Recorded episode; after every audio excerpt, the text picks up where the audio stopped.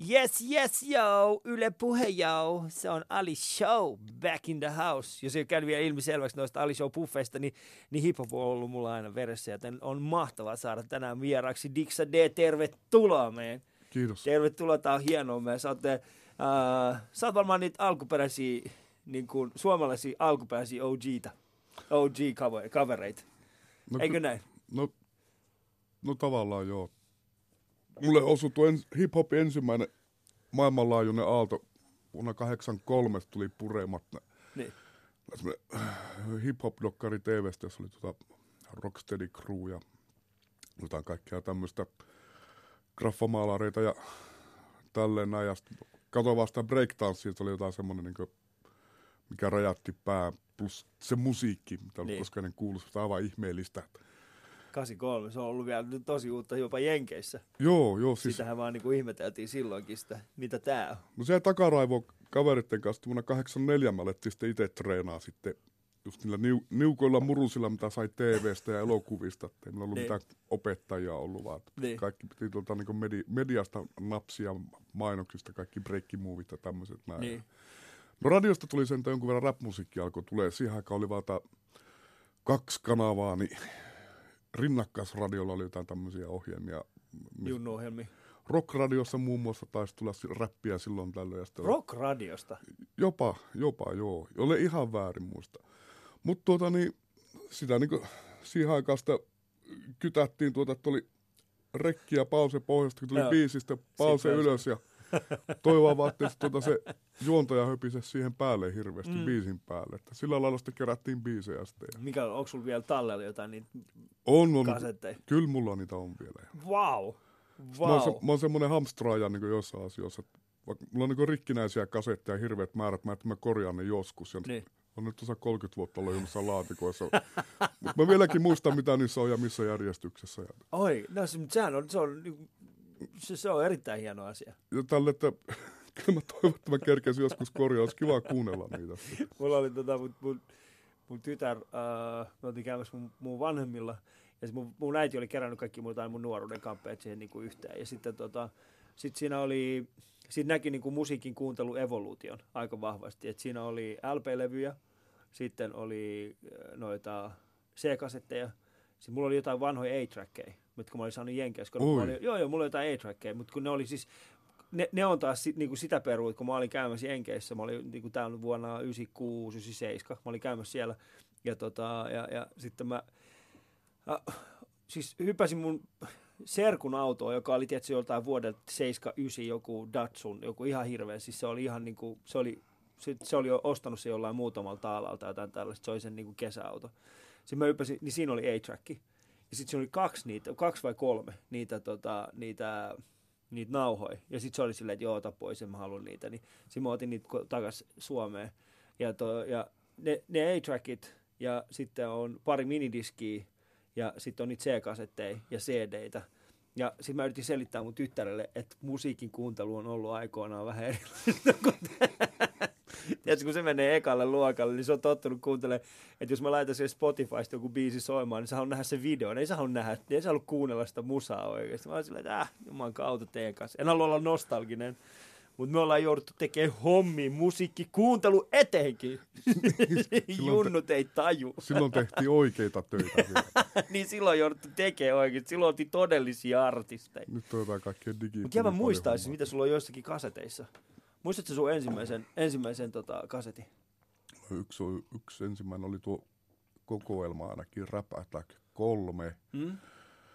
se oli, mistä oli musakaupasta ostettu ja sitten oli Keitelillä oli tuota tämmöisiä vähän, vähän jo kaupallisempia tuota, julkaisuja, se oli kans niinku ihan helmiä välissä, niinku, oli ihan niinku sontaa, mutta välissä oli kaikki Grandmaster Flashia ja Sugar Hill Gangia ja Crash Groovia saattoi löytää niitä kokoelmalta. Ja Siis kuka ne kokoelmat oli tehnyt? Keitel julkaisi, yksi, julkaisi niitä useampiakin. Keita, kuka se on? Se on siis levymerkki, Aa, okei. Okay. Niin, tuota, sa- saksalainen, sen julkaisi just kaikkia tuommoista vähän niin kuin trendien alla Harjala julkaisi kaiken näköistä 80-luvun alkupuolella. Aa, okei, okay, mulle, mulle, mulle, mulle toi, toi on ihan täysin uusi maailma mulle. Nimeksi ihan sontaa, mutta oli sillä Ne. välissä ihan hyviäkin juttuja tuli vastaan. Ja sitten tuota no, mitä kaseteilta löytyi, niin siellä ainakin James Brown ja Bamba tai Unity oli. Se oli, Oh, se oli kova siihen se aikaan. on ihan sairaan kova. Ja sitten me dikkailtiin Kraftwerkki, sen, sehän oli mitään hip-hop, se oli hip-hopin esikuvia. Se oli kuitenkin, se oli hyvin suosittu niin Electric Boogin musana tuo Joo. Kraftwerkin biisit. Ja Niin oli joo. We Are The Robots tietenkin löytyi jostain sieltä. Ja Ja siinä, anteeksi, joo, breikki, breikkipuolellahan se oli aika, erityisesti niin kuin eurooppalaisessa bre- breikkiskenessä se Kraftwerk oli aika iso. Tai Joo. siis iso, iso, mutta niillä oli merkittävä, niin kuin, äh, niillä oli vähän niin kuin kuitenkin samantyyppistä. niin oli kuitenkin, niin. varsinkin Bambaa otti paljon vaikutteita Kraftwerkista siihen omaan musaan, että, Joo, että se on se yhteys siinä. Ja tietenkin James Brownin Sex Machine tuli myös silloin vastaan joskus joo. Yöradiossa ja se oli myös semmoinen tajunnan räjähtäjä sitten tuota, kuuntelin sitä vaan monttua oikein kerran kun kuulin. Mä tiesin, että James Brownia samplättiin jo Niin. sillä lailla rap-biiseihin ja satun kuulemaan Sex Machine, oli aivan myyty silleen. Niin. Voi jumalauta mikä jätkä. silleen, että Missä sä olit muistaakseni, kun sä kuulit sen kerran? Kemijärvellä. Kemijärven. Joo, se, Damn. se, oli ke- kesäyö, kesä-heinäkuuta. Joo. Aurinkopaisto ja poltin röökiä ja kuuntelin James Brownia. Kuulostaa, kuulostaa, tota, kuulostaa romanttiselta. Ainakin nost- nostalgiselta ainakin. Nostalgia. Tietenkin piti polttaa salaa röökiä, että mä olin vasta 13-vuotias silloin. Että äiti ei muuten- antanut polttaa tupakkaa. Niin, no, mutta sehän on ihan hyvä asia, että eihän, polttiko hän itse? Poltti, poltti. Niin, no tämä on tässä just se ongelma, että meidän vanhemmat on vetänyt itse kessuun. Mä, oon- milloin, sä, milloin sä aloittanut? Röökin poltti. Niin. 13-vuotiaana. Silloin aloitit? Okei. Okay. Mä aloitin kuudennen luokalla. Tai itse asiassa niin kuin, joo, kuudennen luokalla. Se oli mulle semmoinen, niin kuin, että ok, että nyt mä pääsen jengiin messiin, kun mä aloitan. Mä voin olla aina siellä niin kuin jossain, jossain takana. Sitten meillä oli niin kuin, erityisesti Mimmeillä oli aina messissä jotain niin kuin eri, eri merkkisiä hammastahnoja, millä yritettiin peittää sitten se haju ennen kuin mentiin takaisin No kouluun. niinpä tietenkin. niin piti olla aina. No eka kokeilut oli meilläkin itse asiassa kuudennella luokalla. Rakennettiin kaverin kanssa lumilina se- sen pihalle ja sitten mm. Käytiin se kaveri isä tuota norttipuntista pölliä. Kaksi askia norttia poltettiin ne illan aikana. Ai, ai, ai, ai. Ja silti poltit sen jälkeen vielä. Joo, mutta siinä oli niin joku vuosi taukoa siitä. Niin. Mutta, mutta se oli, siis se, että sen, jos mä olisin vetänyt kaksaskin Norttiin silloin jotain kuudennen luokalla, mä olisin tappanut itteni. se, se oli askimiehiä siinä niin. Illan aikana. Oh, fuck. Niin parempi aloittaa huipulla. Se on muuten ihan totta. Parempi aloittaa huipulta, kuin siis, siis jos mennään polttaa röökiä, niin kannattaa polttaa sitten niinku sitä just parasta. Niin, Niin, niin älkää a- kuitenkaan. Niin. Ammattimiehen työkalupakista. Poltat se vielä? Poltaa valitettavasti. Ah. Okay. Mutta on joutunut vähentämään viime vuosina aika reippaasti. No mutta sehän on ihan hyvä asia, että sä oot niinku vähentänyt. Minkälainen suhde sulla on röökin polttoon tällä hetkellä? No se on semmoinen tuota viharakkaussuhde, jos Mm. näin yksinkertaista. Tiedän, että mä tuhoan sillä itteeni, mutta se on, se on, se on, niin saakelin mukavaa joskus. Tiedätkö mitä? Mä poltin siis 20, hetkinen. Mä aloitin siis äh, jo, no mä lopetin puolitoista vuotta sitten. Niin, äh, eli joulukuussa 2016 mä lopetin. Ja mä lopetin sen niin yhdellä, yhdellä istumalla, näin. Ja ihan viimeisinä, ihan viimeisinä kuukausina mä saatoin polttaa kolme askia päivässä. Se, se oli ihan niin kuin käsittämätöntä se määrä, mitä mä vedin sitä röökiä. Ja se oli vaan noussut ja noussut ja noussut. Ja mulla tuli vaan semmoinen fiilis, että, että mä en pysty, mä en pysty tähän enää. Että tää on, tää on ihan hirveetä, mutta samaan aikaan mä pelkäsin tota, mitä sä just sanoit, että kun se on niin hyvä. Mä luulin oikeasti, että se on hyvä, kunnes mä jätin sen kokonaan pois. Ja ei mitään, ei mitään nikotiinikorvikkeita, ei mitään. Mä vaan sanon itselleni, että tämä ei voi olla hyvä. Tämä ei voi olla hyvä. Mä oon opetellut itteni tämän kanssa ja mä voin oppia sen pois. Ja mä pääsin siitä eroon. Onneksi olkoon. Kiitos. Meinaat sä lopettaa? Meidän. No hyvä. Koska mä voin, mä, mä oon, äh, mä, voin aut, mä, mä haluan auttaa ihmisiä pääsee röökistä eroon. Koska mä oon tehnyt itselleni tosi paljon hallaa sillä, että mä oon vetänyt kaksi, melkein 25 vuotta. Se on pitkä aika. Se on helkkari pitkä aika. Ja kuinka monta, monta vuotta se on sulla? No, tässä on niin päälle 30. Päälle 30. Se on tosi tosi pitkä aika. Niin joo. Koska ei siis se, ja, ja nyt mä en halua niinku moralisoida sua tai ketään muuta, mutta mä haluan vaan, että ymmärrät tällaisena niinku röökin polttajana, koska mäkin oon. Joo, niin joo. ymmärrät siis sen, että kaikki se muu hype, mikä siinä ympärillä oli, siis siitä, että röökin polttaminen, röökin lopettaminen on vaikeaa, että sä tarvitset siihen kaiken näköisiä uutta tukea ja tukiverkostoa ja kaikkea tällaista, niin mä täysin, että ne on pelkkää puppua. Niin, miettinyt, siinä on tavallaan niin kuin, sitä tulee semmoista lopettamismytologiaa Niin. pyörii aika paljon siinä ympärillä, joka ehkä Just näin. nostaa sitä kynnystä lopettaa. nostaa sitä kynnystä liikaa lopettaa ja sitten huomaa siis se, että se, mä lopetin sillä tavalla, mun äiti on lopettanut sillä tavalla ja, ja mä tiedän moni ihminen, joka on päässyt röökistä eroon, on tehnyt samalla tavalla. Että ne on vaan käytännössä yhtenä aamuna herännyt siihen, että ne on, ne on tajunnut, että itse asiassa tämä on pelkkää myyttiä, mä pystyn tähän. Ja sitten tietenkin tiede siinä taustalla äh, tukee osittain tätä väitettä, ei kokonaan. Tietenkin nikotiini on hyvin vai- vaikeasti, siitä on vaikea päästä, päästä irti, se aiheuttaa sulle, mutta ne ei ole niin pahoja. Kyllä siitä pääsee. Mä oon yrittänyt sitä vähennellä ja menee monesti aika jees, mutta kyllä se tiettynä päivänä repsahtaa sitten, että menee vähän tuhottomasti röökiin. Että. Niin. Mutta ehkä se vaan toimii sille, että vaan lopettaa eikä olla mitään niin himmailee. Ei ala himmailla, just näin. Toki, mutta siis tässä on just se, että, että moni ihminen, jonka kanssa mä oon puhunut tästä röökin lopettamisesta, niin on saanut siis saman asian heille. Että et niin kun, pointtina ei ole se, että sä pystyt, niin kun, että sun pitää myös haluta. Ja mä en pysty saamaan sua siihen lopettamiseen. Mä en pysty auttamaan. Ei se pitää itse, Sun pitää tehdä se päätös, että tämä on mulle huono asia. näin Ja- se on. Sinä päivänä, kun sulla tulee oikeasti Diksa semmoinen olo, että, että sä haluat, että sä oot tehnyt sen päätöksen, niin soita mulle, mä 24H sulle tavoitettavissa. Nyt All Diksalle, ei muille ihmisille. Älkää muut, älkää nyt jumalat muut vaivautuko oikeasti. Mä soitan joku aamu. Ei, Ali, hei, mä lopetin raakin polta. Se on hyvä, tee se tolla tavalla, se tehdä hyvin. Tota, te kuuntelette siis äh, Yle Puhetta, ettekä Allergialiittoa tai hengityssäätiötä. Tämä on Yle Puhe Ali Show, jossa vieraana kukas muu kuin Dixon D. Tervetuloa messiin!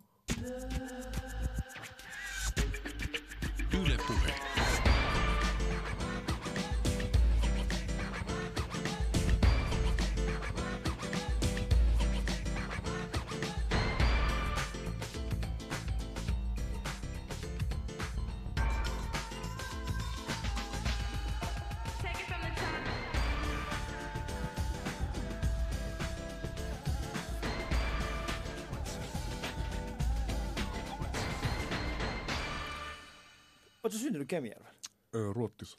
Missä? Ruotsissa? Katrin Holmissa, niin siirtolaisperheeseen vuonna 1971.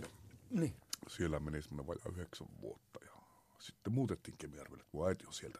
Okay. sillä ilmeisesti iski, iski koti-ikävä, se halusi takaisin sitten. Että. Siis äh, Ruotsissa 70-luvulla, suomalaisena. Joo, Damn. Ei ollut helppoa. Missä meitä asutte? Katriina Holmissa. Joka on, Se on niin Tukholmasta 150 kilometriä lounaaseen. Jo siellä oli mikä tehdas?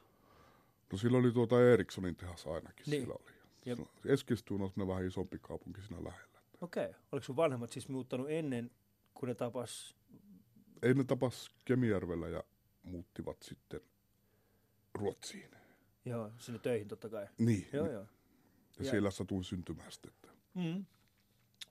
Kerro mulle, tota, mä, oon, mä oon siis, äh, mä oon tutustunut vastikään äh, niin kuin ruotsin suomalaisiin, semmoisiin, niin kuin, jotka on aikoinaan muuttanut sinne.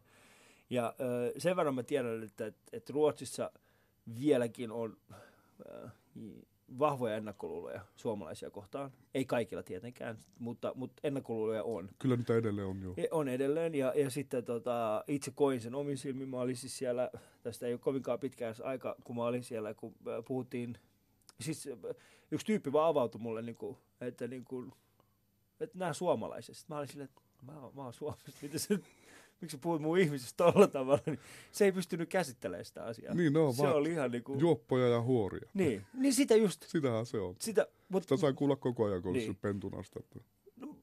siis miten paljon, siis äh, oliko se läsnä oikeasti sunkin elämässä? Oli, oli, ja kyllä se konkretisoitu ihan, niin kuin, niin ihan pelkkänä väkivaltana sitten. Että kyllä sai olla jatkuvasti nyrkit pystyssä ruottalaisten kanssa siellä. Ai jaa. sille koulussa ja kotilähiössä ja tälleen näin. Ja sitten mä li- liittouduttiin muiden ulkkareiden kanssa monesti ja Joo, tesastin herkästi turpaa ruottalaisilta. niin. Semmoista se oli välissä. Oltiin välissä hyviä päiviä, oltiin kavereita, mutta sitten jos tuli jotain vähän, jotain vähän semmoista ryppyä, niin sitten kyllä siltä alta heti alkoi tulee sitten niin ne jutut, mitä niin ruottalaispentujen vanhemmat Niin, selittää. selitti niille. Niin, Joo. niin, kyllä ne siellä aina oli sitten läsnä. että- Toi on, siis toi on, niinku, toi on ihan käsittä, moni, moni, joka asuu, moni, joka ei, niinku, monille tuo on käsittämätön asia ymmärtää. että joku on oikeasti voinut olla, eh, niin kuin käydä jotain tollasta läpi suomalaisena, Ruotsissa. Semmoista se oli silloin ja se oli, se oli niin kuin normaalia. Mulla ei ollut mitään vertailukohtaa silloin Mm. niin kuin tavallaan sille arjelle. Niin. se on jotenkin huvittavaa sitten nykyään, kun tämä, tämä on kohtalaisen iso puolue Ruotsissa, tämä ruotsidemokraatit, niin yllättäen, niin sillä on aika paljon näitä ruotsin suomalaisia siellä. Mm. Mikä, mikä mulla menee niin kuin aivot solmuun niin kuin siinä, että sitten ruotsi, ruotsin suomalaiset menee sitten tämmöisen vähän, tämmöisen niin kuin herra, herrasrotupuolueeseen, niin kuin, Mm, että siis- ne on niin kuin ikään kuin hyviä ulkkareita sitten, melkein ruotsalaisia. Joo, mutta kun tämähän on siis äh, Mikä se on? Niin perussuomalaisissa, perussuomalaisissa on myöskin aika paljon äh, maahanmuuttajia. niin on, tuo, se on tämmöinen kognitiivinen dissonanssi on tämä Niin on. termi siinä. Että, Siinähän se on. Että nimenomaan, että siis jossain vaiheessa, kun sä huomaat, ää, meillä on myöskin julkisuudessa paljon semmoisia ihmisiä, jotka niin, niin maahanmuuttajataustaisia, jotka puhuu samalla tavalla. Et siis se on täysin ymmärrettävä. Ja aikoinaan, kun Ruotsissa oli 90-luvulla, kun oli tällainen, tota, mun mielestä ne uusnatsit teki jonkun rikoksen siellä, niin se niiden, ja, niiden, niiden johtaja oli puoliksi algerialainen, puoliksi ruotsalainen. Porukka, niin kuin ihmiset ihmetteli sitä, että miksi, miksi? Mä sanoin, että totta kai se nyt on, kun sä, se on niinku, se on niinku kotoutumisen seuraava etappi. siis se, että sä alat vihaamaan kaikkia niin alat muita. sortaa muita sitten. alat sortamaan muita, se on kotoutumista. No, Seuraatko paljon vielä Ruotsin tilannetta? Ei. Vai? Jonkun verran. Jonkun mm. verran, että ei voi sanoa että paljon. Mutta kyllä välisesti jotain uutista tulee, jos mm. nyt kiinnostaa tietenkin. Mitä sä teit siellä? Mikä oli sulle semmoinen, niin kuin, mikä, oli, mikä oli sun arki siellä Ruotsissa? No koulun käynti, se ei kiinnostanut silloin pätkääkään. Niin. Suomenkielisellä luokalla oli pari vuotta, mitä sillä oli. Kepposet oli niin se, mitä me tehtiin siellä. Eli mitä kaikkea te teitte? Ah, tuota, oi herra. siis teittekö sitä toisille vanhemmille? Mitä? Aikuisille tietenkin kaikilla No niin. niin. ke- keppostelua. Patita kiinonpommia postiluukusta sisään ja Aa, oi niitä hyviä aikoja, kun saa vielä räjäyttää oman kätensä. sitten kaivettiin roskiksista kaikkea, mitä ja tungittiin kanssa postilaatikkoon. Ja... Miksi? Ja ruotsalaista tietenkin. No niin, tietenkin. No niin, sitten ihmettelitte, minkä takia ne olisi hankkaa teitä. Ja sitten tuota, yksi bravuri oli, että pani, ö, silloin käyt, ulko, ulko, ö, kerrostoliasunto ja ulko oli kahva myös käytävän puolella. Joo. Sinne pystyi pinoon kaikenlaista tyhjiä kaljatölkkejä. Joo. Soitettiin ovikelloa ja lähdettiin pakoon ja sitten hirveä kilina ja kolina sitten. Ja joskus me, siellä oli kaikki sillä kaljatölkeissäkin sitten, että Niin. en ehkä tässä tarkemmin erittele, mitä siellä oli sitten. Mutta oltiin tosi ilkeitä tietenkin. No, mutta sehän on, se kuuluu siihen. Niin. Mutta sä muutit tota, mitä vanha sä oot, kun muutit Suomeen? Vajaa yhdeksän. Vajaa yhdeksän, ja sitten silloin me muutitte Kemijärvelle. Joo, Löysitkö sä sieltä heti sun juuret, vai oliko se semmoista, niin kuin, että oliko se semmoista kuitenkin hakemista? vähän hakemista ja sitten mä olin siellä vähän niin kuin tämmönen helvetin hurristi taas sillä Kemijärvellä. Sitten, Niin. sitten taas joutui olemaan tappeleen siellä. Sitten. Niin, että se juurettomuus jatkuu. No jonkun aikaa joo. Joo. Kyllä sitten, sitten vähän rauhoittui. Mutta oli mahtava opettaja, että se näki hirveästi vaivaa, että tuota, se, mä sopeutun sinne ja pääsen vähän sisään siihen koulukäyntiin siellä. Ja Joo. sain paljon tukiopetusta, että se merkkasi aika paljonkin nyt, kun jälkeenpäin miettii, että Mm. sille, että se pisti paljon omaa aikansa siihen, että mä alan pärjäämään siellä. Se on tosi tärkeää. Tässä on niinku, tässä niinku, nyt kun mä oon tehnyt tätä kuusi vuotta, tätä Alishowta, niin aina vähän väliä tulee. Ja itse asiassa yllättävän usein tulee tämä sama, että siellä oli aina joku ihminen, joka tuki. Joku ihminen, joka näki. Joku ihminen, joka uhrasi oman aikansa siihen, että et, et, et sulla on, niinku, et sä, sulla on niinku sitä omaa, omaa vapautta ja aikaa ja, ja sitä mahdollisuutta ehkä löytää semmoinen niinku oman tie ja oma Joo. polku. Niin tuota, ei- voi, ei voi kyllä liikaa korostaa niin sen ihmisen niin panosta siinä, että Mm. se niin tule, tulevaisuutta ajatellen siinä. Joo, Muuten olisi tullut hyvin voinut tulla joku koulupudokas ja olisi päätynyt ehkä mihinkään sitten, niin. ilman niin hänen tukea. Että. Joo, koska se niin kuin, en mä tiedä miten se nykyään, nykyään niin kuin nähdään. Se, se on mielenkiintoista, kun sä niin kuin käytit sitä sanaa koulupudokas. No joo, ei, mutta siis se on mun mielestä hyvä termi, koska sillähän me periaatteessa pyritään, pyritään jo rajaamaan käytännössä semmoiset niin kuin jollain tasolla ehkä ihmiset, jotka äh, ei nyt ole käynyt sitä koulua. Että sehän on siis, jotta, se- jot, ensimmäinen niin kuin tapa, millä me pystytään erottelemaan, on siis, ootko käynyt koulua vai et. Sitten jos et sä ole käynyt koulua, niin kuin, Että mitä koulu? mitä koulu, niin. Ja sitten, jos oot käynyt koulua, mitä koulussa oot käynyt. Jos et ole käynyt koulua, miksi et ole käynyt koulua? Niin. Miten se sitten sopeudutaan? Miten sä opit lukemaan? Miten sä opit? Että se nähdään jollain tavalla se niin kuin peruskoulun, niin, että siis se, että sä oot niin koulusta, mikä se on, pudonnut koulusta, niin se heti nähdään jo sellaisena äh, ongelmallisena. Ja en, en väitä, ettei se olisi, mutta väitän vaan siis se, että, että se, se on ehkä vähän väärä tapa nähdä se asia. No se tekee niin semmoisen todella ison perusjaon jo tavallaan, niin Niin, sanotaan vaikka kun tietty ikäluokka, että, joo. joka pääsee peruskoulusta ja jatkaa, Niin. jatkaa. Sitten se on se, se, se eka jako, niin kuin tavallaan, että tämä jengi jää nyt ulos. Niin. Tulevaisuus on niin kuin todella oksainen niin kuin näille ihmisille. Ja niin on. nythän on paljon, tämän viime aikoina ollut vähän puhetta just, just tästä nuorista miehistä, Mm. jotka jatkaa peruskoulun jälkeen mihinkään. Joo. Ja niitä on tuhansia näitä Joo. nu- nuoria jannuja Suomessa tuota, ja oikein niin ne ole kenenkään niin agendalla, ole, niin kuin, että, että niitä pitäisi vähän niin auttaa eteenpäin. Niin. Että niitä, niitä pitäisi löytää jotenkin paikkansa yhteiskunnassa. Sitä ei, ne ei nyt tee. Niin. No se on aika monen, aika monen pommi niin kuin lähitulevaisuudessa. Saattaa olla, jos asiat menee huonosti. Nämä on niin semmoista niin ruokaa taas niin jollekin populisteille sitten. Tuommoiset tyypit, Mm. että sisällukutaito on huono. Sitten tulee kun Jannu tarjoaa helppoja ratkaisuja vaikeisiin ongelmiin. Niin. Ja tälle, no siinä sitten ollaan niin tämmöisen radik- radikalisoitumisen ainekset sitten on jo käsissä. Mm. sitten. Ja mietitään sitä, että miten me ollaan tänne päädytty. Niin. Niin. Ja sitten rikollisuus sisääntyy ja sitten tietenkin, no, lisää poliiseja, lis- Niin. enemmän, enemmän tuomioita. Ja Niin, Tämä niin, niin. Tämä ongelma voitaisiin niinku kovempia tuomioita. Tämä ongelma voitaisiin hoitaa muullakin lailla kuin valvonnalla. Joo, no mutta, se on ihan totta. Että mietitään vaan siis sitä, että mihin, mihin me pistetään meidän resursseja. mutta se, että että miten tuota- me halutaan hoitaa ongelmia. Niin. Että jollekin on, ni, niistä tulee joku se toinen tavallaan ja niitä ei kohdata ihmisenä, vaan ongelmana. Mm. Vaan ongelmana juuri näin. Miten sä, miten sä koet, että tämä kaveri, mikä oli hänen semmoinen, niin kuin, miten sä koet, että hän auttoi sua? Mi, miss, mikä oli se juttu? Öö, no se oli se, että se, mulla oli se opetuksen sisältö, meillä oli niin erilaista siellä Ruotsissa, niin mä olin joissain aineissa niin ihan pihalla. Hmm.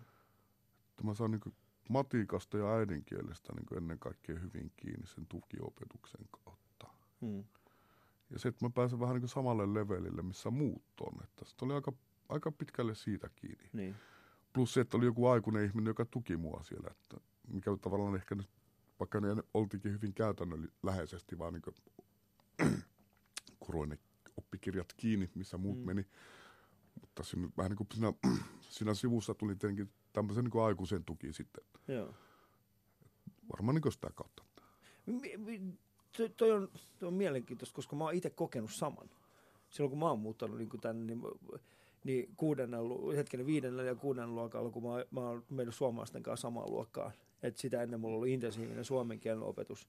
Ja sitten yhtäkkiä, no meepäs tonne nyt. Niin mulla oli vähän samoja haasteita. Mä muistan biologia oli esimerkiksi sellainen juttu, että mä en tajunnut siitä pätkääkään.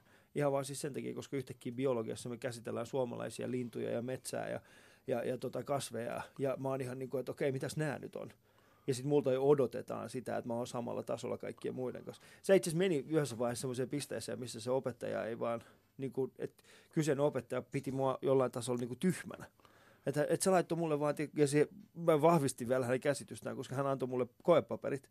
Ja sitten oli vaan siis silleen, että jotta sä voisit, niin, niin tota, tässä on myös nämä vastauspaperit. Siis mä en tajunnut, että ne on ne vastaukset, tiedätkö. Mä luulin, että tämä on joku, tiedätkö, tällainen, mä luulin, että mun piti niinku yhdistää oikeat kukat ja oikeat sanat. Mä olin silleen, vitsi, tää on kyllä nyt, että mikä tää nyt on. Sitten mä kattelin niitä, mä olisin, ei kai tää nyt voi olla. Sitten mä kirjoittelin niitä eri vastauksia. Ja sitten mä annoin se sille opettajalle, sitten opettaja katsoi tälle, että sulla on vastauspaperi. Ja se kävi mun äidin kanssa sitä keskustelua, tiedätkö, niin kuin silleen, että sun poika on tyhmä, että se ei tule ikinä pärjää. Sitten mä äiti on se, "Mi- miten niin? Se on se, että mä annoin sille koepaperin ja vastauspaperin, ja silti se vastasi väärin. Sitten se on silleen, että no, miksi sä annoit sille vastauspaperin, kai sä nyt yrittää kirjoittaa. Eikö? Sä fiksusti ajattelit niinku liian Mä monimutkaisesti. sitten ajattelin liian monimutkaisesti sitä juttua, ja, ja tota, mutta mut mulle se oli myöskin hyvin tärkeää. Mun, mun elämässä oli semmoinen kuin Patrick, Patrick Stenius, joka otti mut sitten niin kuin, äh, hoiviinsa siinä. Hän oli just valmistunut. Ja hän oli niitä ensimmäisiä ihmisiä, jotka oli ylipäätään opetellut niin kuin yliopisto, yliopistolla. Niin kuin, hän, hän oli tehnyt, hän oli niin kuin opiskellut, miten opetetaan suomen kieltä jollekin toiselle ihmiselle. Ja se oli hyvin mielenkiintoista, koska sitten hän otti, otti mut sivuun siitä ja hän antoi mulle taas sen tuen, minkä sä oot joskus saanut, niin hän antaa mulle sitten sen saman. Et, b- b- mähän joudun niin esimerkiksi englannin kielen opiskelemaan niin kuin, siinä, missä viidennellä luokalla muut opiskeli niin kuin viidennen luokan, mä joudun opiskelemaan kolmannen, neljännen ja viidennen samaan aikaan, jotta mä pääsen edes kärryille siinä. Joten se oli hyvin mielenkiintoista aikaa. Ja se toisen ihmisen tuki on hyvin, hyvin, hyvin tärkeä. Joo, joo, siis tuo on ihan korvaamaton. Mm. Miten sun vanhemmat sitten, miten kun ne muutti tänne takas, niin olis niin, ka- kauan ehti olemaan Ruotsissa sitten? Kyllä ne siinä tuota, niin, semmoinen yksi, 12 vuotta suurin piirtein. Niin, että vähän aikaa ennen kuin sä synnyit, niin Joo, joo, ja sitten muutti takas. joo. Olisi niitä helppoa sitten siellä Ruotsissa elää? Vai koit sä sitä, että, että niillä on vaikeaa siellä? No siis tota, ei se aina niin helppoa ollut. Että Mm. Kyllä nekin sillä tuota, aika paljon omissa porukoissa oli suomalaiset. Oli vähän ruottalaisia tuttavia jonkun verran niilläkin, mutta Niin. niin. kyllä suomalaiset aika paljon pyri keskenään ja sillä lailla, että kyllä ne aina suomalaisporukat oli nä, näillä tehtailla ja Hmm. vapaa-aikanakin aika paljon omissa oloissaan sitten. Että, Niin. että kyllä sillä oli kaiken näköistä kitkaa oli sillä, että Mm. mm. aikuisillakin keskenään. No varmasti joo, koska sitten kun muuttaa johonkin tuollaiseen, siis Ruotsissa kuitenkin on aika, aika äh, vahva suomalaisyhteisö. Ja nythän ne on tietenkin vähän erilaisia. Nykyään niin, kuin, niin sanotusti toisen vai kolmannen sukupolven suomalaiset. Kolmanne, kolmannenkin sukupolven niin, suomalaiset. suomalaiset, niin, niin ne kokee jo... Tonnekin on vähän, abs- alkaa jo olla absurdia, että ku- kuinka monen Niin. polven suomalainen voi pitää, olla siellä. voi olla sit siinä. Ja tämähän on niin kuin nimenomaan se ikuinen kysymys sitten, että miten, miten pitkälle me aiotaan niin kuin, äh, jaotella ihmisten niitä etnisen, etnisen tai syntymäperän kautta, että, että miten pitkälle meidän pitäisi mennä ennen kuin sä oot niin kuin sitten suomalainen. Niin, että Niin. niin. vaat sen kun 20 vai 100 sukupolvea, että se niinku pätevöityy suomalaiseksi. No mutta sitten sit, sitä ei oikeastaan voi Suomessa olla. Sitten meidän Suomessa ei ole kovinkaan montaa suomalaista, se on 20 tai 30 sukupolvesta. Oot silleen, tota, sitten siellä on ehkä yksi. Sitten on ne muut. sitten on yksi, sitten on se. Sit Se, on- se, kukakaan se voisi olla? Kuka, kuka, niin kuin, kukaan se voisi olla, että semmoinen, joka, joka yli 20 sukupolvea on asunut Suomessa. Niitä varmasti on. Nyt joku suuttuu tälle. Niin yleistä tää. Joo, mutta tota, Dixon Days on kiva, että sä oot täällä. Mutta sä löysit jossain vaiheessa hiphopin.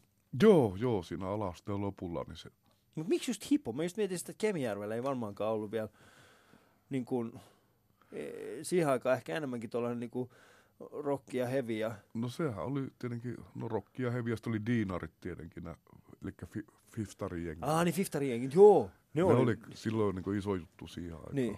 Silleen. Mutta siis ka- ka- kaikki pop- pop-musiikkihan tuli aina jonkun median kautta silloin. Että eihän nyt Kemijärvellä mitään urbaanikulttuuria tietenkään ollut. Pikku, Niin. pikku kaupungin pahane. Se vaan kolahti. Ei, ei se ole mitään. Oliko siellä muita sitten jollain niin sun, ka- tai sun frendei? Joo, meillä oli breikkiporukka, pantiin pystyyn heti alkuun ja alettiin treenaa. Ja... Oh man, te ootte niinku first wave breakkareita. Joo, joo. Mm. Ja tuota niin, se vaan kolahti ja se, vaan, se musiikki vaan kuulosti niin järjettömän hyvältä. Ei siinä, se oli niin tunnejuttu kuitenkin. Että Tää on 80-luvulla Kemijärvellä breikkiä. Kyllä vaan. Ja oli kaksi porukkaa, josta toinen karsitui joku vuoden jälkeen pois sitten ja meidän porukka. Ja me, Mikä teidän crew nimi oli? Krevin nimi. ekana, ekana oli Halley Crew. Siihen tuli, tuli Halleen kometasta, joka just ohitti, Niin on, meni just aika lähellä maapalloa Joo. silloin just sinä vuonna. On miten poeettinen vielä kaiken lisäksi. No niin, ja jotenkin ehkä aja, silloin ajankohtainen. Se oli silloin, joo. Se oli reilu vuoden se porukka ja sitten siitä lähti jotakin jannuja pois.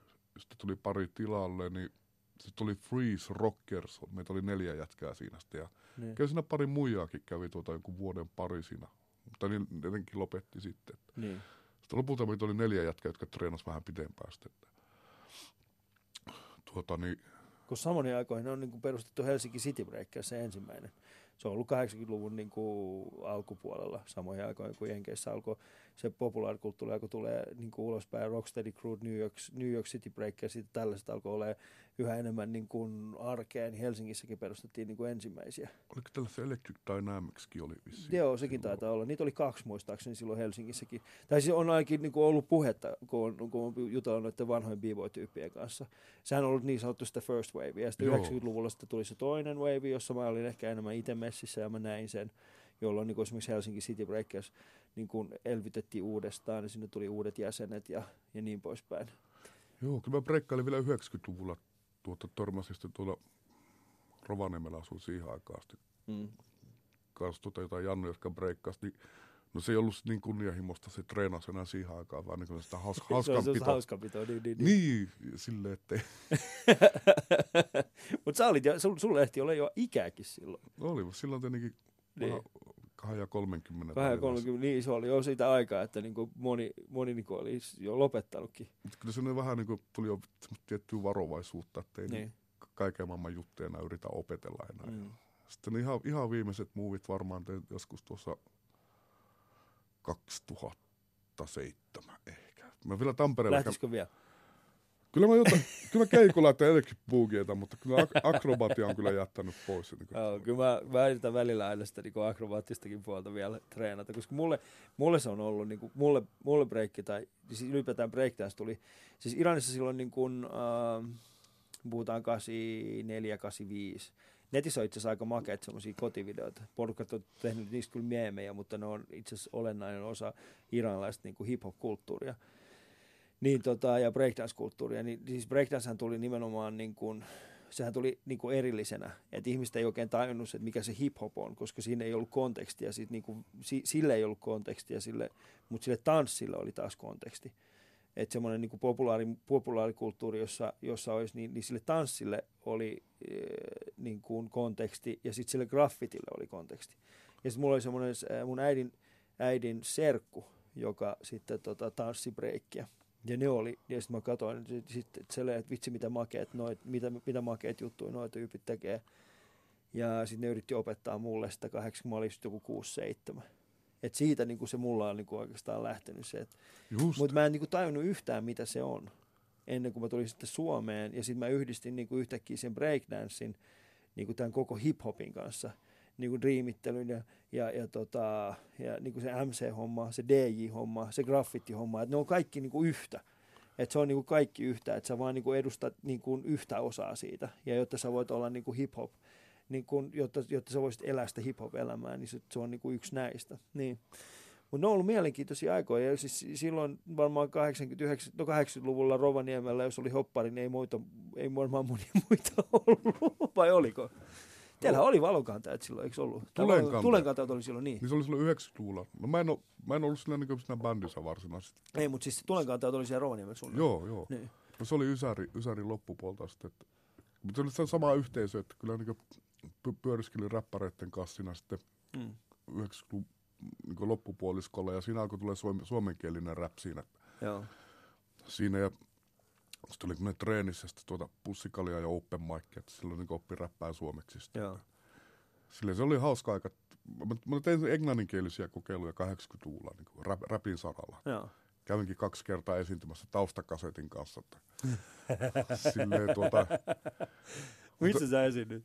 mä kävin tuota, Hyvinkäällä oli semmoiset harrastepäivät. Se oli niin Settlementin li- liitolla oli tämä nuorisotyöjä siellä täällä. Joo. Niillä oli silloin tällä eri puolilla Suomessa harrastepäiviä. johonkin Tuli teinit niin näitä, esittää omia juttuja. Niin mä menin Niin. kävin siellä räppäämässä siellä sitten. Ja toinen oli toi Tapani Ripatin järkkäämä tuommoinen, oliko se Dead, olikohan se Lahdessa DJ-miksauksen SM-kisat. Mm. Ja siellä oli tämmöisenä niin kuin, jo, jon, vähän tarkoitus pistää niin räpin SM-kisat siellä, mutta muistaakseni osallistujia oli mun lisäksi kaksi. Mm. Että niitä, kisoja ei niin kuin, sitten loppujen lopuksi pidetty enemmän niin tämmöisenä näytöslajina siellä. Ja se oli tämmöinen, oliko se Lappeenrantalainen Criminal Act, räppibändi oli siellä. Oliko Mm. siellä kolme jannu, tai on kolme neljä about. Niin, se on sun muistikuva jo. Joo, ne räppäs kanssa englanniksi. Tuota, niillä vähän tämmönen, Mikä vuosi tää on? Tää oli jotain 88. Ja se oli jopa ennen, tota, ennen noita Jufon ja, ja näiden, Joo, hiukan ennen. Joo. Ne, ne ei ollut vielä kuvioissa, vitsiräppi. joo, vitsirät. Silleen, että sehän, sehän vähän niin kuin nol, teki mahdottomaksi tehdä suomenkielistä räppiä. Tai niin kuin tässä, Niin pitkäksi aikaa, joo. joo, tässä pedeily tuota. Ja, Niin. Mutta siellä oli semmoinen yksi Annu, mikä nimeä ei, en valitettavasti muista, mutta se yllätti kaikki. Siellä se räppäsi suomeksi jaa. ja vielä aika hyvin. Niin. Musta se tausta oli ihan paska. mutta se, että joku räppäsi suomeksi, se oli mm. niinku ihan niinku tää. Koska mun, mun päähän ei siihen aikaan mahtunut, että suomeksi voisi tehdä räppiä. Niin. Mikä jälkeenpäin harmittaa, että mä olin huono asenne, koska jos mä olisin silloin alkanut tekemään suomeksi räppiä, niin voi veljet. Niin, Niin se olisi ollut erilaista. Niin ja siitä olisi päässyt 90-luvulla vaikka minne. Mm, no, Tiedä, siis... Tiedä mitä reittejä olisi niin. avautunut siitä, mutta Joo, mutta siis Tää on- se tää on mitä sanoit Raptorista, niin jälkiviisautta, mutta sitten se mitä sanoit siitä Raptorista, niin kyllä Raptori oli, silloin äh, Raptorista oli, taisi olla MC Nick. ei, se, ei, ei Nikke Ei, ei, ollut Raptorissa. Nikke ei te- mutta se mä tarkoitan, että hän oli oma, hän oli oma juttu. hänellä oli oma juttu. Joo, joo. että se yritti sitten taas vähän ehkä enemmän olla, ei niin, niin kuin vitsi, mutta... No joo, vähän joo. Mutta siinä oli niin kuin, si, si, siitä oli vaikea lähteä ja, ja rakentaa sellaista omaa, omaa sellaista niin kuin kulttuuria. Missä vaiheessa muutit Helsingiin sitten? Tai muutit sä ollenkaan tuossa vaiheessa? Ei, ei, ei. Asuin mä lu- lukioaikana asuin Espoossa yhden Niin. syksyn tuota, erinäisistä syistä, mutta mu- takaisin Kemijärvelle siitä, että se oli lyhyt visiitti. Mm. Tuli- mietin vasta, että näit sä ollenkaan sitä niin kuin pääkaupunkiseudulla synty, syntyvää skeneä.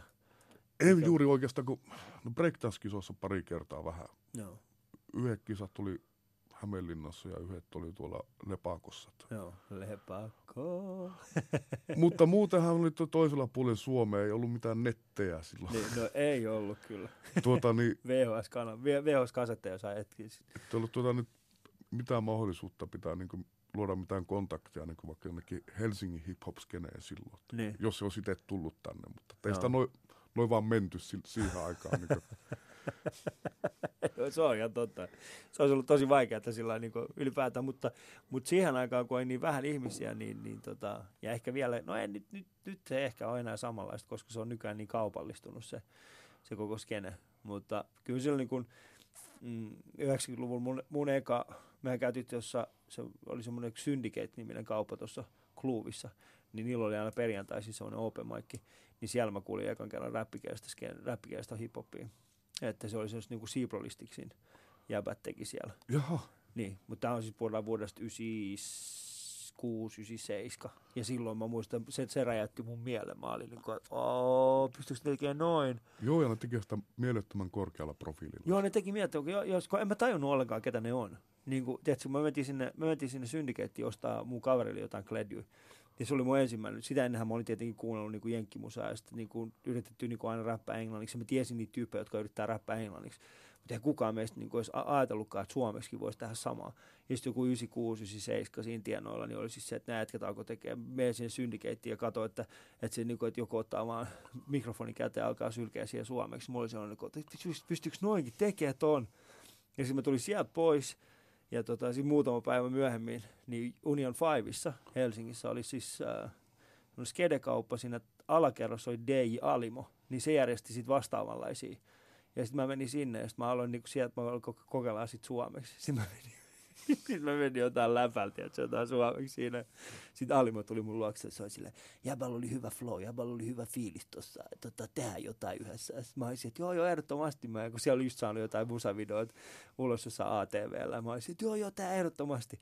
Mutta sitten siitä ei enää ikinä kuulu. Oi paska. joo, mutta en mä ikinä, se ei ollut ikinä se mun juttu. Mä, mulla ei ikinä ollut, mä yritin, mä yritin niinku sitä riim, riimipuolta tähän niinku pitkään, mutta siitä ei ikinä tullut semmoinen. Mutta tota, mut miten, sä, miten, sä, miten sä aloit sitten tekemään yhtäkkiä niinku riimejä? Koska siis sä, sä olit tanssipuolella kuitenkin vahvasti. Tanssipuolella, mutta pitihän sitä kokeilla kaikki. Että käytämme jotain graffojakin maalaamassa Mm. tuota alikulkutunneleihin ja graffiteja ja sen semmosia. Ja piti nyt niitä räppikokeilujakin tehdä. Että aluksi lähti silleen, että sitä yritti, matki, matki, yrit, yritti tajuta ja matki, että mistä ne äijät puhuu sillä kaseteilla ja sitten Niin. imitaation Ja kautta. niin. Niin, ja sitten kirjoittaa itse, siihen aikaan oli tämmöistä aika paljon perus MC punchline-räppiä, että Joo. ole vähän sitä ja vähän tätä. Ja Mm. se Yes, oli ihan yes, to, joo, niin. tolla, tolla linjalla oli sitten Mm. niin se räpin taso myöskin, ettei se kauhean kaksista, kaksista Mutta ei se ollut silloin alussa Jenkeissäkään. Nyt kun kuuntelee jotain niin kuin, niitä ihan alkuperäisiä, no okei, on tiettyjä, on tiettyjä, niin kuin, tiettyjä tyyppejä, mutta jos miettii esimerkiksi uh, Rapper's Delight, siis sehän ei ole, se, siinä ei sanota mitään. No ei saa, semmoista niinku purkkaahan se. Se on purkka, niin. Et se on vaan niin kuin, että okei, tämä nyt on se, mikä teillä on. Mutta sitten samaan aikaan siellä oli paljon semmoisia ihmisiä siinä taustalla, jotka on Afrikan Bambata on hyvä esimerkki. Mutta niillä oli taas ehkä enemmän muusi, muusinen se ja vähemmän sitä räppiä. Joo, ja sitten oli tietenkin Mellemel, joka oli semmoinen Niin, joo. tosi niinku, semmoinen tiedostava ja hengellinen Mm. tyyppi ja myöskin paasas niinku monesti Mm. ikään kuin vähän semmoisen Mutta tuossa on niinku mielenkiintoista. Yhteiskunnallisia niin, aiheita. Niin. Mutta tuossa on ehkä se, se mikä mua, mua kiehtoo tosi paljon tuossa on se, että äh, hip-hop, rap äh, ne, ja ylipäätään se kulttuuri, mikä tuli sieltä niinku Jenkeistä, semmoinen afro, afroamerikkalainen juttu, niin se, se kolahti erityisesti me, niinku, mun sukupolven maahanmuuttajanuoriin, koska meillä ei ollut mitään muuta, mihin samaistuu. Koska suurin osa meidän suomalaisista kavereista niin kuunteli jotain niin kuin rockia ja punkkia ja semmoisia asioita, mitkä ei taas meille sanonut mitään. Ne oli ihan täysin niin kuin diibadaabaa. Me oltiin silleen, että miksi te, mutta taas niin kuin hip-hop ja rap, niin me pystyttiin samaistumaan siihen jenkkikulttuuriin. Niin mikä oli sulla semmoinen juttu, mihin sä samastuit? Koska mä, mä oon niin kuin pohtinut sitä, että niin kuin, mä muistan, meillä oli aikoinaan siis yksi semmoinen tyyppi, joka, joka oli tota, se oli puoliksi malesialainen. Sitten se alkoi jotenkin dikkaa, että jostain rockista. Ja me oltiin niinku, että miksi sä dikkaat, mitä sua vaivaa? Se oli vaikea ymmärtää, että niinku, tuossa ei ole mitään meille. Niin, se oli joku valtaväestön juttu. Niin, jota- se oli joku valtaväestön ja juttu sitten jos nimenomaan. kuitenkin Niin. ulkopuolinen fiilis Niin. sitä valtaväestöstä, niin helppo ymmärtää, että miksi joku räppä alkaa kiinnostaa. Niin. Koska, Koska se oli täysin niin kuin ulkopuolelta siinä. Se oli, niin kuin, se oli ihan täysin eli, erinäköinen äh, näkökulma siihen maailmaan. Niin, ja olihan sekin USAssa semmoista outsider-musiikkia, niin. mustia ja latinojen, latinojen kulttuuri tai hip-hop Niin. kuitenkin 80-luvun alkupuolella, että siitähän on ehkä jonkunlainen niin väylä siihen, sitten, mitä, mitä sä koit sitten. Niin. Mutta koit sä, mitä, mi- mikä oli sun semmoinen samaistumisen, samaistumispinta? Mihin sä samaistuit? No ehkä siihen, että pitää olla helvetin fresh. Niin. Se se oli. Niin. se oli siihen aikaan tärkeää. Niin, joo. Se oli oikeasti tärkeä juttu. Mä ymmärrän. Että tätä niin paskoja breikkejä niin piti potkia perselle ja käsky painu helvettiin. Niin. sillä, ja, tai sillä niin ty, tyhmät verkkarit tai ällöt lenkkaarit, niin, Niin. niin. mene vittuun runkkaari. Niin, että, Niin, että ne poista sitä, että tää ei kuulu, tää pitää olla fresh. pitää olla mintis kaikki kamat. Mm. Koska nykyään puhutaan paljon tästä, niin kuin, no ei nyt paljon paljon, mutta hiphopissakin on tullut se, että tota, ää, erityisesti niin kuin se, se niin, hiphopin rantautuminen Eurooppaan sellaisena kuin se nyt on, niin siitähän puhutaan myöskin, että onko siinä viitteitä kulttuurien omimisesta. Siitä käydään jonkin verran keskustelua, ei paljon, mutta jonkin verran keskustelua. Uh, hyvä esimerkki oli tässä keväällä yksi tämmöinen Brady taisi olla sellainen hip-hop-artisti, kun Brady laittoi vaan, että hän oli jossain, jossain, tota, jossain foorumeilla törmännyt siihen, että jotkut skidit miettii sitä, että onko tämä niinku kulttuurien omimista ja missä menee se niinku heidän rajansa. Ja, ja tota, se oli itse asiassa ihan hyvä se keskustelu siinä hänen, siinä hänen ketjussaan. Niin mitä mieltä, niinku, mitä mieltä sä oot tästä? Mä joskus miettinyt tuota ja sitten kun muistelee sitä, niin kuin, sitä, sitä eka aaltoa, niin sehän niin oli se, kun vaikka Afrikan baataa Mm. ja sen jutut erityisesti, niin ne oli kokos yhteen ihmisiä eri taustoista. Se oli se ideakin, tuu sellaisena kuin oot, Mm. että ei ole väliä, että onko musta, öö, niin sanottu latino, valkoinen, juutalainen, mm. Vaan tämä, tämä, tämä on niin hyvät bileet, jotka kuuluu kaikille. Niin sehän syntyi nimenomaan sen takia, koska...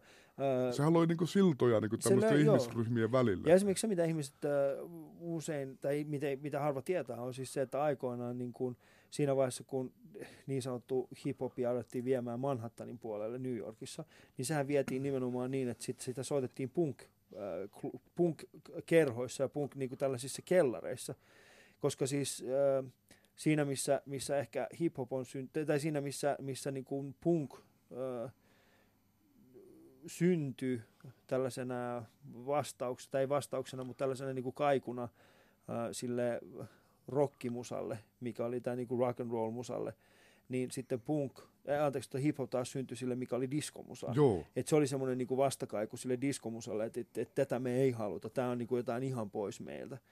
Et kun se meni, että sit, siitä diskomusasta tuli sellainen niinku liian glamouria, joo, liian sitten- semmoinen, että se etääntyi siitä yhteisöstä, niin sit siitä syntyi tää, siitä vastakaikusta syntyi sit hip-hop. Ja sitähän soitettiin pääosin niinku Manhattanissakin äh, punk-klubeilla ja Joo. kellareissa. Joo, ja siellä oli yhtä lailla valkoiset äh, punkkarit kuin mustat äh, ja latino-hopparit.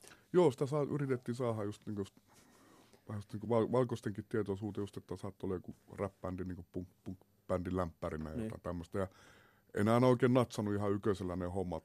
Punkka, punkkarikin katsoi, että mikä helvetti Mikä tää, tää on, niin. Silleen, että nenää nyrpistelee ja tälleen. Mm. Mutta joo, siis diskohan oli semmoinen, että sehän rajasi hirveästi ihmisiä ulos, koska tuota, se oli ni, ni, niitä ihmisiä varten, joilla oli fyrkkaat. Niin, Se dis, diskot. Disko. Disko. Kaikilla oli varaa mennä diskoihin. niin. Eikä kaikki edes päästetty diskoklubeille, että jos oli Siis väärä väri. Väärä, niin, just näin. Joo, näin. Joo. Mutta siis mitä mieltä sä oot tästä, niin kuin, miten, miten sä niin kuin koet sen kulttuurin oimisen? Koska mä ymmärrän sen, että joskus 80-luvulla se on ollut täysin, ja silloin kun me ollaan tehty se junnuina, niin se on ollut täysin tällaista niin kuin viatonta, ja se on ollut sellaista niin kuin ylöspäin katsomista, ja se on ollut, mutta nykyään, ja jos katsotaan sitä musiikkiskene Suomessakin, niin niin tota, se, se, on jo niin, siinä liikkuu niin isot rahat, se on niin viihteellistynyt, että se, äh, että nyt, nyt puhutaankin ihan täysin erilaisesta jutusta kuin mi, minkä perusteella esimerkiksi sinä tai minä ollaan joskus aikoinaan innostuttu näistä. Joo, joo ei, ei olla kyllä ihan samassa maailmassa. Että, no en ehkä sitä niinkään sitä omimisen kautta miettinyt, vaan enemmänkin se, että se on niin vakiintunut toi rap varsinkin, että niinku, sitä voi niinku miettiä ehkä enemmän, että se on, se on sulautunut täysin valta, niinku valtavirta popmusiikkiin. Mm. Mä pidän niinku chi- cheekkiä popmuusikkona enkä räppärinä. Mm. No se ei ole. No, meillä on itse asiassa niin kuin, no jos miettii, että meidän, meidän se, se siinä niin kuin rapissa on niin monta lajia jo, niin monta alalajia, niin kuin sanoitkin tässä äsken, ennen kuin tultiin studioon, että se on niin, kuin niin valtava se, se, se Kirjo. Lai, kirjo jo Joo. siinä, siinä rapissa, että, että sä voit löytää sieltä itsellesi juuri sopivan. Ja, ja tota, mikä tarkoittaa sitä, että, että osa niistä voi olla just näitä, että ne voi sulautua valtavasti siihen valtavirtaan, sitten osa voi jäädä silti sellaisena niin kuin alkuperäisenä, niin kuin freshinä juttuna. Raikas. Raikas.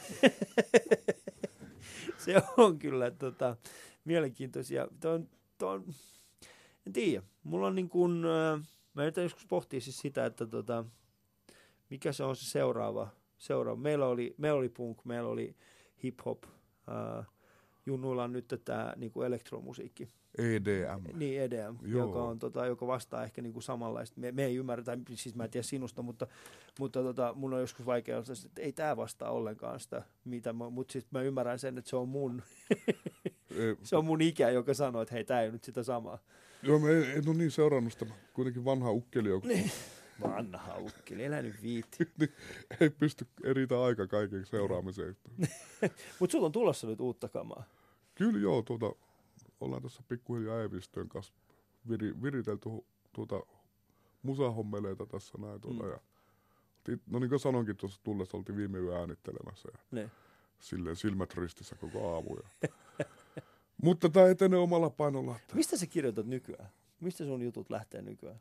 ihan kaikesta. Mulla on niin aika intuitiivisia biisejä tulee kirjoitettua, niin Mm. aika laidasta laitaa. Että silleen, mutta olen myöskin nyt tuossa loppukesästä aletaan äänittelemään uutta nukkehallituksen levyä. Että Joo.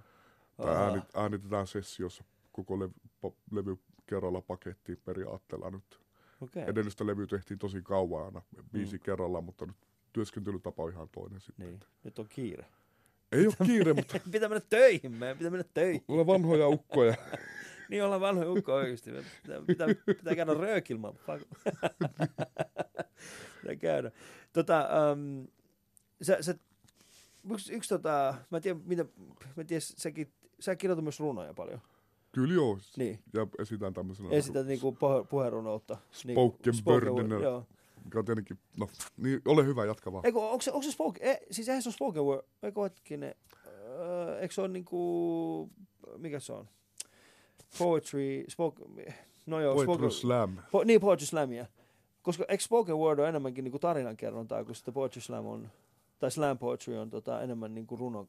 No näinkin kerronta. voi sanoa, mutta kai se spoken word on semmoinen kattokäsite, että tavallaan rapki on eräänlaista Niin, spoken, spoken word. wordia, joo. Niin. Mutta miten sä vedät sen rajan, niin kun, mikä on hiphopia tai räppiä ja mikä on runoja, vai vedät sä ylipäätään sen rajan? No en, en, en mielessä, että mulle se on niin ollut pitkään yhden tekevää, mutta on se nyt helppo sillä tavalla, jos miettii, että jos heittää jotain runoa vähän, että se sitoo enemmän se siihen biittiin Mm. ja rytmiin, niin sittenhän se mennään niin vähän rapin puolelle. Joo. Että se on vähän vapaamittaisempaa sitten tämmöinen, sanotaan runonlausunta, eli spoken word, voi Joo. a- ajatella. Mutta se antaa mahdollisuuksia, että jos käyttää niin repertuaarissa erilaisia ilmaisutapoja, se antaa vaan mahdollisuuksia mun mm. mielestä. Että se on siinä kiinnostavaa, että ei se, että mikä kuuluu, onko tämä nyt mitään genreä, että ei, ei se niin mulla ole mitään merkitystä. Mm. Se on vaan huvittava, että kun se spoken wordille ei ole- olekaan semmoista mitään vakiintunutta suomenkielistä sanaa, Ei. Niin se on huvi, Puherunoutta. Mutta se on vaan huvittavaa, että puhutaan suomenkielinen spoken word. niin. On vähän yhtä, yhtä hassu kuin se, että on, sanotaan vie suomi-rapin nextille levelille. Niin. niin, että, niin, että jos vedät vielä sen next level, miksi se keksii jotain omia sanoja. Sillä niin, seuraava taso. Niin, mutta se, on, se kuulostaa niin, ty, niin kuin typerältä.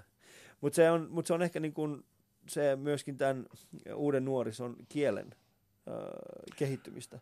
Sehän on kehittynyt valtavasti se uusi, uusi kieli ja se, siitä on mukava kuunnella. Niistä lainasanoja ihan kauhean, kauhean Niin. määrä pyöri koko Ja ajan. koko ajan tulee lisää niitä. Ja erityisesti, niin kuin, koska se teknologia menee eteenpäin, ainakin huomaa, että se niin kuin teknologiassa, koska se teknologia menee niin nopeasti eteenpäin, niin se kieli, suomen kieli ei ehdi niin kuin, tasaantumaan niitä lainasanoja, vaan nyt tulee niin kuin huomattavasti enemmän kuin mitä ehkä joskus aikoinaan. Mikä on, en tiedä, onko se hyvä vai huono asia. Jokainen vaan päättäkö tämmönen- se, se on vaan tapa. Se on niin. tämmöinen ilmiö, että Niin. ei sitä nyt varmaan kannata nyt arvottaa suuntaan eikä toiseen. Että toinen kysym, juttu on sinänsä, että jos kirjoitustaito on niin alkanut laskea nuorilla, niin se Mm. on, se on niin kuin huolestuttavaa. Ja toinen sitten on se, että ne ei lue. No joo, mutta kato taas ne toisaalta- lukee, mutta ne niin. lukee eri juttuja. Mutta joo, mutta mut se on niin kuin, mä, mä yritän taas pohtia siis sitä siltä kantilta tuon saman kysymyksen, että ollaanko me siirtymässä tällaisesta niin kuin, ää, eh, ollaanko me siirtymässä niin kuin audiovisuaalisempaan maailmaan. Ja sillä mä Ollaan tarkoitan selkeästi. siis niin, että sitä mä tarkoitan, niin kuin, että, että ää, onko lukutaito, ää, onko se heikkenemään päin vai onko sen korvaamassa jokin toinen asia. Ja sitä, sillä mä tarkoitan esimerkiksi, että tarviiko mun lukea nyt ihan kaikkea vai voinko mä pistää vaan tekoälyn, ly- tekoälyn lukemaan se mun puolesta ja kertomaan se mulle äänitteenä. Mutta se lukutaito on niin kehittyy jollain toisella saralla, Niin. niin. kirjallisuudessa. Sitä just kirjallisuudessa niin, että, että onko, se niin kuin, onko se korvautumassa. Tämähän on hyvin mielenkiintoinen kysymys, että mihin, mihin suuntaan me ollaan menossa. ajatella. Silleen, että, koska lukeminenhan kuitenkin kehittää aivoja ihan älyttömästi ja muistia. Että, silleen, mutta toisaalta just niin kuin sä alussa sanoit, että sun tytär, että, että ei, halu, ei saa halua kuunnella biisiä semmoisena, vaan se panee videon pyöriin. Niin, Että siihen ollaan menossa tämmöisen niin visuaalisen kulttuurin, ol- ollaan menty jo pitkään. Niin, niin ollaan joo.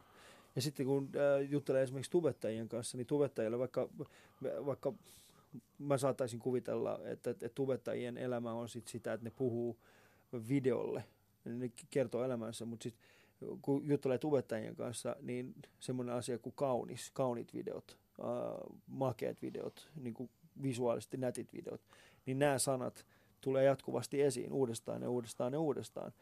Ja, ja, tota, ja mä uskon, että me ollaan ehkä menossa enemmän semmoiseen niin kuin audiovisuaalisempaan maailmaan, missä, missä, ne, missä se, että pystyt sä itse lukemaan tai kirjoittamaan sun oman nimesi, niin välttämättä sillä ei ole samanlaista merkitystä kuin taas se, että sä tarvitset lukutaitoa ehkä jossain muulla saralla, kuten esimerkiksi siinä, että laitanko tähän sosiaalisen mediaan nyt kaikki, kaikki minun henkilötietoni vai ei. Se vaatii oikeasti oman tyyppistä niin kuin lukutaitoa. no niin, Niin, ehkä sopimusten lukutaitoa, tiedätkö? niin että tietenkin, Kuinka monta kertaa olet painanut, että hyväksyn lukematta sitä sopimusta? Lukuisia kertoja. lukuisia kertoja. Mihin sä sitten oot käyttänyt, ystävä hyvä, sun omaa sun lukutaitoa? Mm, mä luin tosta, mitähän se oli, se oli joku käyttänyt aikaa ja laskeskellut, että jos lukisi kaikki käyttöehdot, mm. nämä yleisimmät, mitä on, niin menis, vuodesta menisi seitsemän kuukautta menisi näette tuota, Käyttöehtojen lukemiseen. Niin. Niin. niin. Jossa niinku luk, oikeasti lukisit ne mm. Silleen. Ei tämä hullukaan jaksa lukea. Ei niitä jaksa, joo. Sitten on vielä englannin kielellä jotain se, tosi koukerosta tekstiä silleen. Ja, Niin. niin, että siellä voi olla, se voi hyvin olla mahdollista, että jossain vaiheessa, jossain vaiheessa olemme myyneet sielumme, mutta emme tiedä sitä. Emme vielä, tiedä ke, sitä. vielä kenelle? Vielä kenelle, niin. Se ajattele, jos se olisi niin kuin, että sä oot tilannut jostain, jostain pikkukaupasta, tiedätkö, jonkun kynän. Sitten sieltä tulee omistamme sielusi. Miksi? No sä, mä- sä sanoit, että hyväksyn kaikki nämä, mutta miksi te haluatte omistaa? Mä ostin teet kynää, se maksoi euro. No mä otin omastaa samalla sun sielu. Tota, Dixon D, äh, meidän aika alkaa loppuun. Mä oon kiitollinen siitä, että se tuli. Tämä oli hieno äh, hetki, milloin me päästiin, mutta meidän pitää jutella joku toinen kerta näistä pidempään näistä muista teemoista Kyllä vaan. kuten äh, kirjoitustaito ja lukutaito ja sen tulevaisuudesta. Ja, jos sä saisit jättää itsestäsi yhden esineen aikakapseliin äh, tulevia sukupolvia varten, Yhden esine. yhden esineen, joka kuvaisi jäbä- jäbää, mikä se olisi? Ai jaa, täytyypä miettiä hetki. Yksi esine.